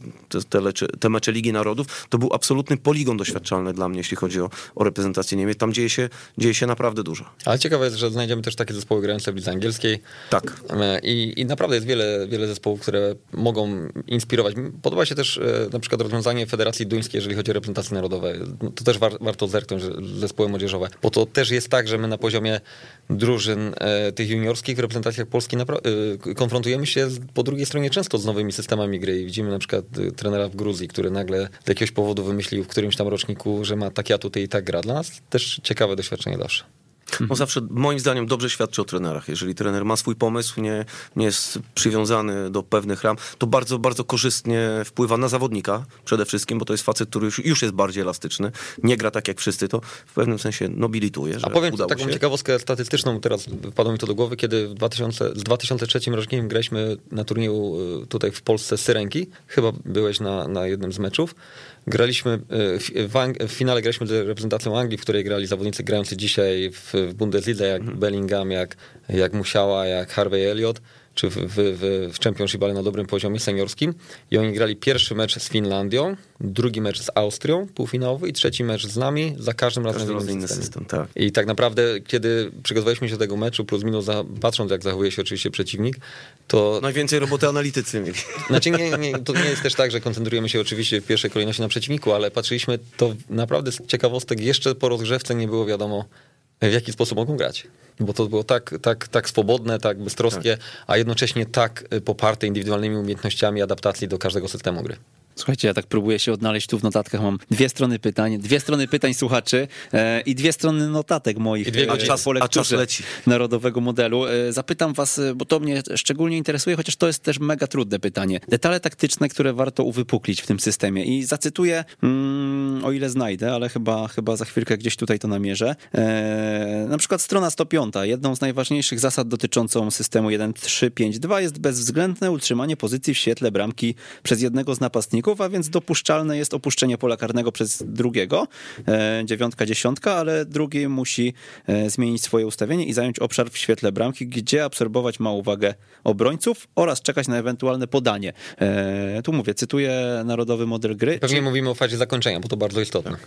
Podejrzewam, że tak, bo strona 105, jak tak sobie gdzieś szybko chociaż trener Podoliński przygotowany. 105 rozwiązanie kontraktu z trenerem. Zaraz nam zaprezentuje. Nie sięga do książki, tylko pamięta. No i powiedzcie mi, czy gdzieś właśnie, gdybyśmy przypisali sobie do którejś z faz jeszcze takie właśnie tipy, czy coś wam przychodzi? Ja myślę, że jest ich bardzo dużo, bo możemy na drugim biegunie zastanowić się nad sposobem poruszania się środkowych obrońców. Ilu z nich może opuścić światło? Myślałem, że do tego zmierzamy, powiem szczerze. A tak naprawdę w fazie zakończenia, skoro przed chwilą padło z twoich ust pytanie, czy bramki padają z innych miejsc, okazuje się, że nie, że padają tam, gdzie kiedyś, więc to centrum, ten sektor centralny jest bardzo ważny, więc chcemy jednego środkowego napastnika tam, a znowu zespołu, żeby jakkolwiek zawiązać współpracę czy wykorzystać przewagę, no to musimy poświęcić jednego z nich jakimś tam ruchem, który sprawi, że będziemy mieli miejsce. Oczywiście zdarzy się tak, że będzie dwóch w świetle bramki i też okej, ale jeden to dla mnie jest minimum. Mhm. No myślę, że bardzo podobnie. Też myślałem, że porozmawiamy o stoperach, bo to jest też moja obserwacja. Powiedzmy sobie właśnie. No, moje takie założenie przynajmniej było, że absolutnie ten środkowy obrońca centralnie grający w tym ustawieniu nie ma prawa opuścić światła bramki z którejkolwiek strony, atak przeciwnika by nie przebiegał. Jeżeli decydujemy się, że zawodnicy z pozycji 2 i 3 są w stanie asekurować boczne strefy boiska, to ta dwójka zabezpieczająca to są zawodnicy odpowiedzialni za poruszanie się w świetle bramki. To był moje absolutny fundament gry w obronie trójki obrońców. Mhm. Coś jeszcze przychodzi do głowy? Pamiętam też podsumowanie gry czwórką, że największe problemy, jeśli chodzi o grę obronną, były wtedy, kiedy jeden z dwójki stoperów grających w ustawieniu czwórką obrońców opuścił światło bramki. I to była sytuacja, która sprawiała wiele problemów, ponieważ czy asekuracja szóstki, czy ktokolwiek inny, czy boczny obrońca nie biorący udziału, nie po jego stronie ma zabezpieczyć światło bramki. Tu były największe zabezpieczenia. Dla mnie to była największa wygoda, jeśli chodzi o interpretację gry obronnej trójką obrońców. Dla mnie jest to niesamowite pod tym względem, że jeżeli ktoś wymyśla jakieś antidotum na działania przeciwnika, czyli zostawia parę środkowych obrońców w systemie czwórkowym w świetle bramki, to na drugim biegunie trenerzy wykorzystują przestrzeń pomiędzy bocznym obrońcą, który wychodzi, a środkowym, który zostaje. Zawsze znajdziemy po drugiej stronie próby rozwiązania sytuacji wobec deficytu przeciwnika, więc no moglibyśmy o tych systemach mówić bardzo dużo, bo teraz pytanie brzmi, czy pojawi się taki problem z wykorzystaniem tych przestrzeni, o których tu mówiliśmy, kiedy dwa systemy takie same nałożymy na siebie, bo to przeciwnik też może grać 1 3 5 2 na 1 3 5 2, więc tych znowu zmiennych jest bardzo dużo.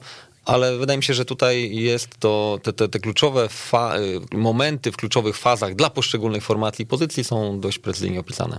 To, co powiedzieliście o tym reagowaniu, też jest fajnie opisane w Odwróconej piramidzie, teraz wznowionej edycji tej książki, i tam właśnie jest chronologicznie od 1800 któregoś roku pokazane, jak to się rozwijało, dane ustawienie, system reagował ktoś inny, kogo później znów wszyscy gdzieś tam, no nie chcę powiedzieć kopiowali, ale nim się inspirowali, tak, i znów na jego przestawienie tego reagowali kolejni trenerzy, których dzisiaj znamy jako tych innowatorów. Niesamowite jest to, że ta innowacja dzisiaj wobec globalizacji, informacji, wiedzy pojawia się w wielu różnych miejscach, bo czasami inspirujemy się czymś, co robią Włosi, innym razem dominacyjny futbol hiszpański nam imponuje, to jest coś spektakularnego, za chwilę znowu jakieś tam założenia w innym klubie, bo to nie musi być często to reakcja federacji, jakieś tam oddolne działanie trenera. No patrząc na to, co dzieje się nawet na naszym podwórku ekstraklasowym, czy właśnie lig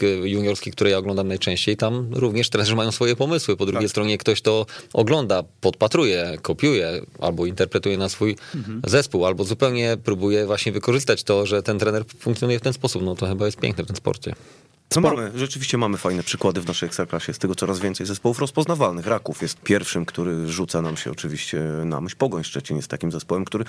Fajne zderzenie w ostatniej kolejce ligowej. Tutaj oglądamy Ligę Włoską, a tutaj przygotowanie Pogoni do meczu z Rakowem i ta próba reagowania na wahadłowych przede wszystkim i zniwelowanie tej przewagi Rakowa-Częstochowa była bardzo, bardzo ciekawa i warta analizy. Mówicie dużo o włoskiej szkole.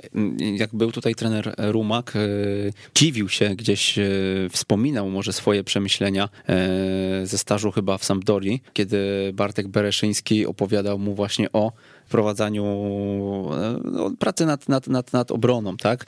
Kiedy oni gdzieś tam musieli przez godzinę, czy nawet dłużej powtarzać jeden prosty ruch. Tak, i powtarzać ten ruch właśnie bez piłki, tylko patrząc na kolegę z drużyny, który gdzieś tam z tą piłką między sobą podawali, tak? Przed nimi, i jak to Bereszyński skomentował, najbardziej irytowali ci rywale, nie? Którzy byli wyznaczeni do zadania, dobra, wy sobie podajecie, a wy w odniesieniu do tego, gdzie jest piłka, macie w jakiś sposób wybiegać, asekurować i tak dalej. Czy dzisiaj w Polsce, nie chcę zapytać, czy to jest możliwe, bo wszystko jest pewnie możliwe, ale czy z trenera też doświadczeń taka forma by przeszła, czy piłkarze by powiedzieli, co ten Podoliński wymyślił znowu? Pewnie, żeby tak powiedzieli. Przekroczyliby Odrę i z przyjemnością biegaliby już nie powiem, że po makaron do pizzerii, bo to rynek włoski, ale rzeczywiście tak jest. No to nie uciekniemy od tego, że u nas jesteś... Trening ma być fajny, pamiętajmy. Fajny, ma być kolorowo, ma coś się dziać. Ostatnio to zdanie, że jeden z trenerów na zachodzie nie będzie prowadził treningu strzelskiego, bo pada 4% bramek ze strzałów z dystansu. U nas spróbujmy, ale trzeba to robić. Ja mam nadzieję, że to przyniesie efekt, bo to jest naprawdę, no co tydzień mamy zebranie akcjonariuszy, jeżeli nie jesteśmy przygotowani do sobotniego spotkania, a taki trening naprawdę świetnie przygotowuje do sobotniego spotkania. No, co więcej, u piłkarza, któremu płacimy określoną sumę pieniędzy, ma przyjść do ciebie przygotowany mentalnie, technicznie. No, musimy skupić się na bezpośredniej walce, która czeka nas w sobotę, a przełożenie na walkę sobotnią to jest przygotowanie planu na zaskoczenie przeciwnika, czyli to poruszanie się, o którym rozmawiamy. Nie tylko gra obronna, ale również atakowanie i to powinna być najważniejsza część mikrocyklu tygodniowego. Ja też dopowiem, że w tej kategorii wiekowej najmłodszych zawodnicy naprawdę chłoną takie informacje i często robimy to w formie konfrontacji, rywalizacji. Przy analizie dyskutujemy, która sytuacja, jaka reakcja była okej, którą moglibyśmy zastąpić jakimś innym ustawieniem ciała, pozycją, reakcją, pierwszym krokiem i tak dalej. I jeżeli robi się to w formie wyizolowanej, to oczywiście też jest to zawsze forma zadaniowa dla mnie, czyli zależna od tego, co dzieje się z piłką, jak a propos nawet tego ćwiczenia, o którym mówiliśmy, to nie jest przesuwanie się dla idei, dla odbębnienia zadania, tylko zawsze jest to zależne od tego w fazie bronienia, co robi przeciwnik. Ale tu mówimy o Italii, ja miałem przyjemność być na stażu w Newcastle, gdzie kompletnie inna szkoła przygotowania do sobotniego spotkania, gdzie wszystko było w formie gier, wyobraźcie sobie. Bez rozgrzewki, tylko wtorek i środa to były gry 2 na 2, 3 na 3, 4 na 4, czwartek to już była gra 9 na 9 z jakimiś założeniami, ale naprawdę minimalna ingerencja. Finalna gra w piątek 10 na 10 z bramkarzami, stały fragment w zamkniętym pomieszczeniu i to tyle. No właśnie dlatego pytam, dlaczego jest wam bliżej?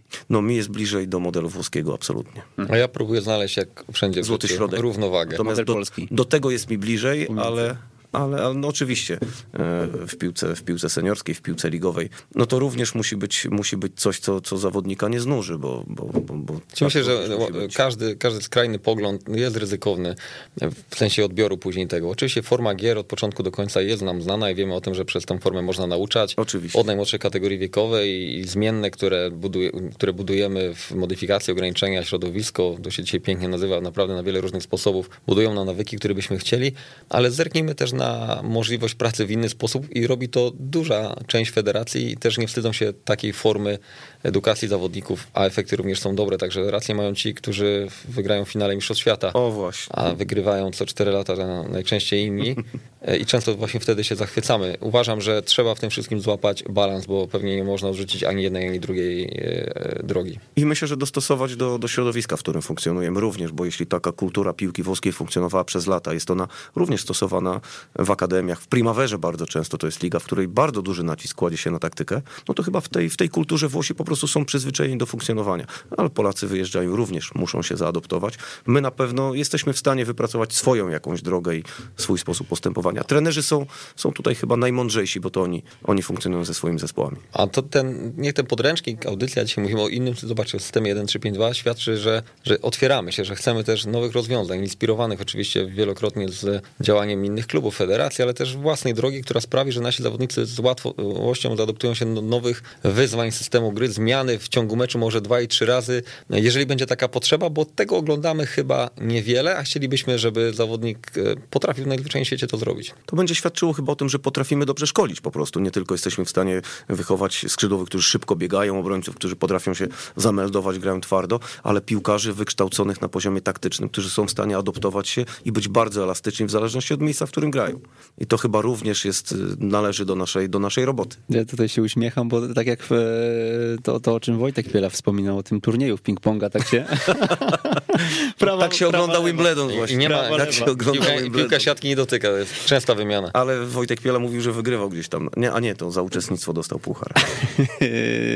O tych nawykach mówił trener i Bereszyński podkreślał, że właśnie mimo, że był poirytowany, powiedzmy, zachowaniem tych swoich kolegów i tym nużącym przesuwaniem, to później w meczu mówi, że sam nie wie, co go ciągnęło, ale nogi się poruszały nawet bez pomyślunku w te miejsca, w których być powinien. Michał Błoński pyta, jak etapowo podejść do nauki gry w tym systemie? jesteśmy w stanie to w dużym skrócie... Znaczy, w dużym skrócie jakoś. Ja bym odpowiedział, że etapowo, ale bo to naprawdę jest pytanie, na które moglibyśmy poświęcić pewnie 8-godzinny kurs i dalej byśmy szukali kolejnych rozwiązań. No, pewnie należy wprowadzać to od zasad małych, przez indywidualne, grupowe, a może zacząć od całości, przez części do całości. No dróg znowu znajdziemy kilka. Uważam, że na poziomie piłki 11-osobowej no, trzeba pewne rzeczy implementować związane z tym systemem mocno określone, a inne są uniwersalne, bo przecież wiemy też, że dzisiaj rozmawiamy o systemie 1.3.5.2, 1.3.4.3, a za kilka lat może okazać się, że jeszcze będzie nowa forma organizacji zespołu, która będzie jeszcze bardziej efektywna albo ciekawa. No, zakładam, że to naprawdę będzie się bardzo zmieniać. Natomiast zwracając do tego pytania, no, wszystko zależy od kategorii wiekowej, od wiedzy zawodników wcześniej, od tego, czy zawodnicy jakkolwiek mieli do czynienia z tym systemem gry. Naprawdę wiele zmiennych, także polecamy. Może ta książka da odpowiedź na to pytanie, może nie bezpośrednio, ale na pewno otworzy oczy, jeżeli chodzi o bezpośrednie rozwiązania pod tytułem środki treningowe, bo ich jest trochę, ale przede wszystkim o dane, w jaki sposób grać. Bardzo fajne pytanie Wiktora Bogusza. Chyba w praktyce stosuje ten system, więc być może też będziemy w stanie mu tu odpowiedzieć. Problem zauważony w praktyce na poziomie amatorskim po odbiorze w strefie niskiej, gdzie bronimy w zasadzie w 5 i przejściu do ataku szybkiego, powstaje problem z brakiem opcji podania w boczne sektory z powodu niskiej pozycji wahadłowych. W jaki sposób można to niwelować? Wiktor, samocha wahadłowi, to już musimy uczyć nie tylko taktyki, ale samocha. Ja pojadę trenerem Sousu, dobrze, dziękuję za to pytanie. Ale może nam to ułatwić na przykład zmiana ustawienia w obronie, nie 5-3-2, tylko 5-4-1 na przykład. Może nam to zwiększyć opcje w bocznych strefach boiska. A może po prostu ruch jednej z dziewiątek w sektorze. Albo ruch jednej z dziewiątek w bocznej strefie boiska. Po stronie piłki jest tych rozwiązań też. Tak kilka. Jest. Też w zależności od tego, kim pan trener dysponuje w swojej linii pomocy, czy w ustawieniu napastnikami. No, jeśli ma wahadłowego, który zniknie i pojawi się wyżej, no to też może... Jest chyba takie fajne, znaczy nie wiem, czy tutaj stosowane, ale w wcześniejszych publikacjach hasło, które uważam za istotne, w sensie atakując myśl o obronie, a broniąc się myśl już o atakowaniu, więc jeżeli gramy w obronie pewnie niskiej, bo takiej sytuacji trener mówi, czy tam średniej, zawodnik z pozycji numer 9, w tym przypadku 2, no muszą znaleźć się po stronie piłki w pozycji, która gwarantuje im otrzymanie podania i może być to boczny sektor, przynajmniej dla jednego z nich. I tu podpowiem, że rzeczywiście ja chociażby takie ustawienie stosowałem, że jeden z napastników znajdował się w strefie, którym atakował przeciwnik. W tym sektorze boiska, w którym atakował. Po stronie piłki. I więc mamy dwójkę do szybkiego ataku. Mówimy dzisiaj głównie o piłce 11-osobowej, ale Paweł Kwiatkowski pyta o Orlika. W narodowym modelu gry ustawieniem alternatywnym w kategorii Orlik jest 1-3-3, ale widzę więcej plusów w 1-3-1-2. Czy nie jest to lepsze przygotowanie pod system 1-3-5-2 ze względu na naukę współpracy 3 obrońców w linii defensywy i 2 napastników w linii ataku? W kolejnych kategoriach wiekowych zwiększalibyśmy tylko zawodników w linii pomocy. Mówimy o piłce 7-osobowej. Tak jest, tylko tutaj się w sumie odnosimy do tego narodowego modelu gry sprzed 5 lat, prawda? Myślę sobie, że oczywiście jest to pewna droga, a tych dróg możemy przyjąć kilka. Bardziej skupiłbym się na uniwersalności tego ustawienia, szukania realizacji zasad gry, które nie są zależne od systemu piłki 11-osobowej, bo te formy współpracy znajdziemy wszędzie, także oczywiście jest ta droga ciekawa, o której trener powiedział, ale uważam, że jedna i druga może nas doprowadzić do systemu gry, który będzie tak naprawdę w tym czasie aktualny, a chyba największą umiejętnością naszą trenerską jest przygotowanie zawodnika do bycia uniwersalnym, bo jeżeli zawodnik w kategorii Orlik ma dzisiaj lat 10-11, to pewnie będzie grał w piłkę za lat 6, 7, 8, to może już ta modyfikacja też będzie bardzo duża, także ja bym się a propos ustawienia bardziej sugerował byciem na pozycji i pewnymi rotacjami, zasadami, które zawodnicy znają, niż stricte nawiązywaniem ustawienia do systemu docelowego, jeżeli chodzi o 1-3-5-2 albo 1-4-3-3. To jeszcze pytanie od Damiana Szczygielskiego. Coś nam tutaj ściął Instagram to pytanie, ale ja spróbuję je uzupełnić. O odległość między sobą, bliżej czy dalej? Jak do tego podchodzić? No właśnie. Bliżej. Zawsze bliżej. Jak sobie wyznaczyć taką optymalną odległość? No wiadomo, jak będzie nam piłka przechodzić za każdym razem, no to musimy ją zwężyć. Brawo. Ale od czego wyjść? Od tego wyjść, żeby piłka nie przechodziła między nami. Ja uważam, że to jest zdroworozsądkowe. Po prostu, panie trenerze, próbować. Nie wiązać linkami, tylko po prostu reagować na to, w którym miejscu ma pan problem. Obserwować. Brawo. Ja nigdy nie określam tego odległością, bo ona jest trudna, natomiast uważam, że takie zdanie, które działa zawodnikom na obraźnie, brzmi: im bliżej własnej bramki, tym bliżej siebie. Dokładnie tak. A proporcje odległości pomiędzy zawodnikami formacji, a pomiędzy formacjami też powinny być podobne. Im bliżej bramki, tak? W sensie, czy... Im bliżej swojej bramki, tym odległości mniejsze. No, mówimy o truizmy. Mierzycie jakoś ilość czytelników tego systemu 1.3.5.2 w kontekście suplementu? Tak, to znaczy mamy liczbę oczywiście wydrukowanych książek, które rozdysponowaliśmy przez Wojewódzkie Związki Piłki Nożnej do trenerów. To jest 8 tysięcy. Czyli po 500 na... To znaczy to jest zależne od liczby klubów, tak naprawdę. Okay. Każde województwo dostaje w zależności od klubów i gdzieś tam ta dystrybucja dalej postępuje. Oczywiście mamy swoją pulę przeznaczoną na cały proces edukacji trenerów. Trenerzy dostają tą książkę na kursach trenerskich dla szkoły trenerów, no i oczywiście na potrzeby gdzieś bezpośrednio tej Polskiego Związku Piłki Nożnej. I do tego kilka tysięcy pobrań ze strony naszej, ze strony asystenta trenera, także myślę, że spore zainteresowanie. Jak trener ocenia? Dotarła ta książka? Ona ma co prawda 2 miesiące dopiero, ale ona dotarła gdzieś do szerokiego ogółu, czy przeszła trochę bez echa? Bo ja tutaj nieśmiało stwierdzę, że chyba mało kto ją przeczytał. Oj, to ja odbiję piłeczkę z własnej akademii, na Warsowi na przykład, odbiła się szerokim echem. Ale tutaj mówimy o poważnej akademii, trenerze to... No dlatego mówię, więc jeżeli rozmawiamy o poważnym systemie, to rozmawiamy o poważnych akademiach. Ja mam nadzieję, że dotrze, ale wiecie co, to jest tak jak z wiedzą, no to przecież niektórzy siedzą pod strzechą przy ognisku, bo nie dotarło do nich, że są już żarówki, więc ciężko tutaj komuś na siłę wrzucać. Myślę, że ludzie świadomi, tak jak rozmawialiśmy, jeżdżą na staże, oglądają spotkania, wyciągają wnioski z meczy, które są najlepszą książką, a do tego zainteresowali się książką, więc tak to chyba powinno wyglądać. Możemy mierzyć, ile jest pobrań, ale nie możemy mierzyć, ile par oczu przeczytało książkę. Dokładnie. Do strony 250.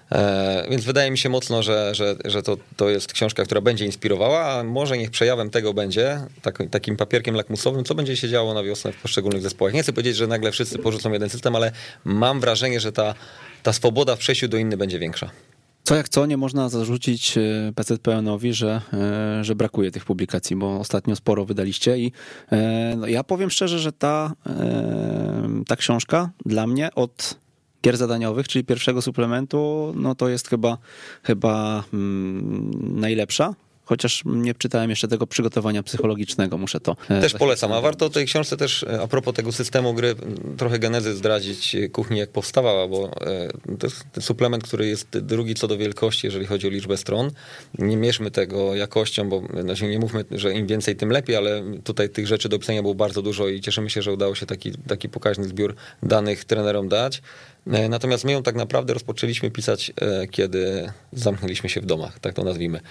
I każdy sztab szkoleniowy bardzo dynamicznie pracował nad poszczególnymi rozdziałami. Później na wielu spotkaniach unifikowaliśmy treści poszczególnych rozdziałów do siebie nawzajem. I to była bardzo dynamiczna praca i tak naprawdę, jeżeli ktoś zdaje sobie sprawę ze skali wyzwania, jeżeli chodzi o pisanie takiej książki, to uważam, że przestrzeń 7-8 miesięcy to jest naprawdę niedługi czas na stworzenie przy tak wielu autorach i takich autorach takiego podręcznika, więc uważam, że naprawdę warto do niego sięgnąć. Na pewno różnorodność i mnogość tych możliwości, które daliście, powoduje, że chyba po prostu trzeba usiąść, wybrać to, co jest najbliżej naszemu sercu i próbować zainspirować się. Tak?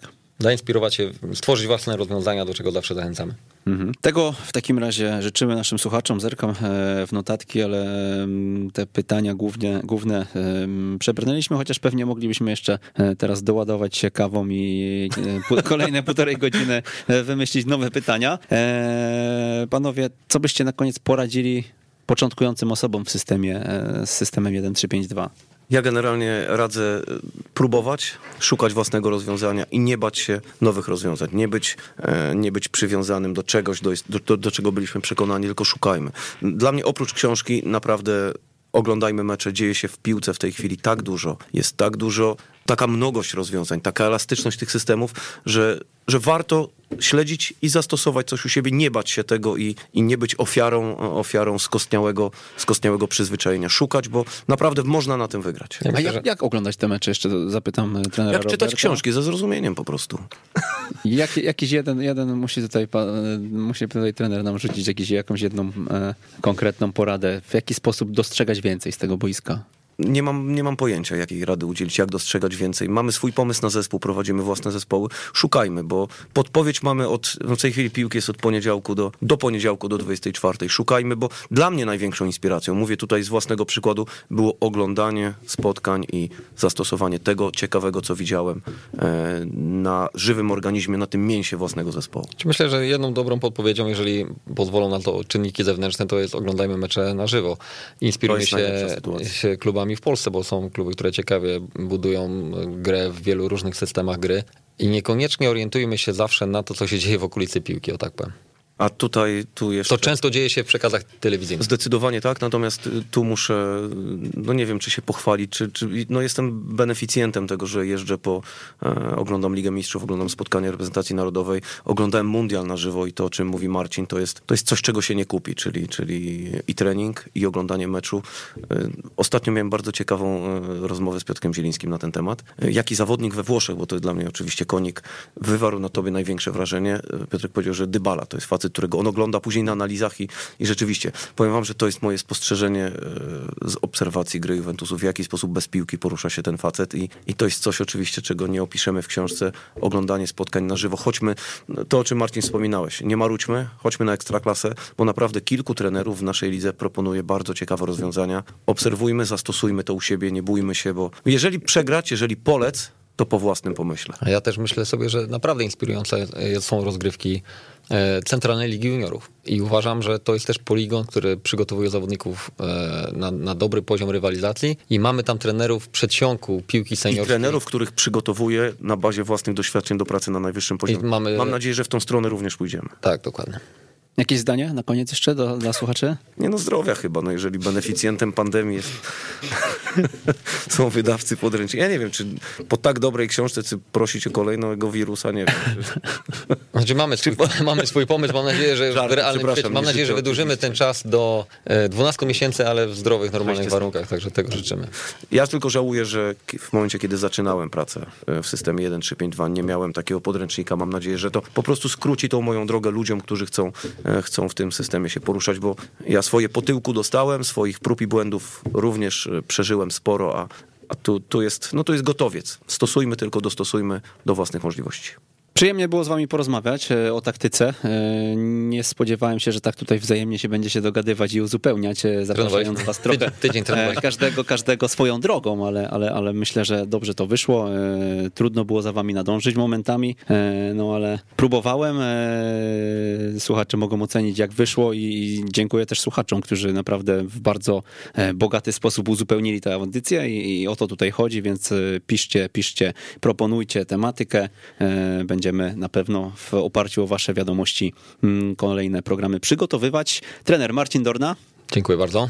Trener Robert Podoliński. Dziękuję za zaproszenie. I Przemysław Mamczak. Ja również dziękuję wam za przybycie. To był 119 odcinek Jak uczyć futbolu. Jeżeli podobał ci się ten odcinek, mamy do ciebie prośbę. Poinformuj jednego znajomego trenera o tym, że istnieje taki podcast Jak uczyć futbolu. To pozwoli nam dotrzeć do znacznie większego grona odbiorców niż obecnie. Za co ci z góry pięknie dziękujemy. Raz jeszcze, do usłyszenia.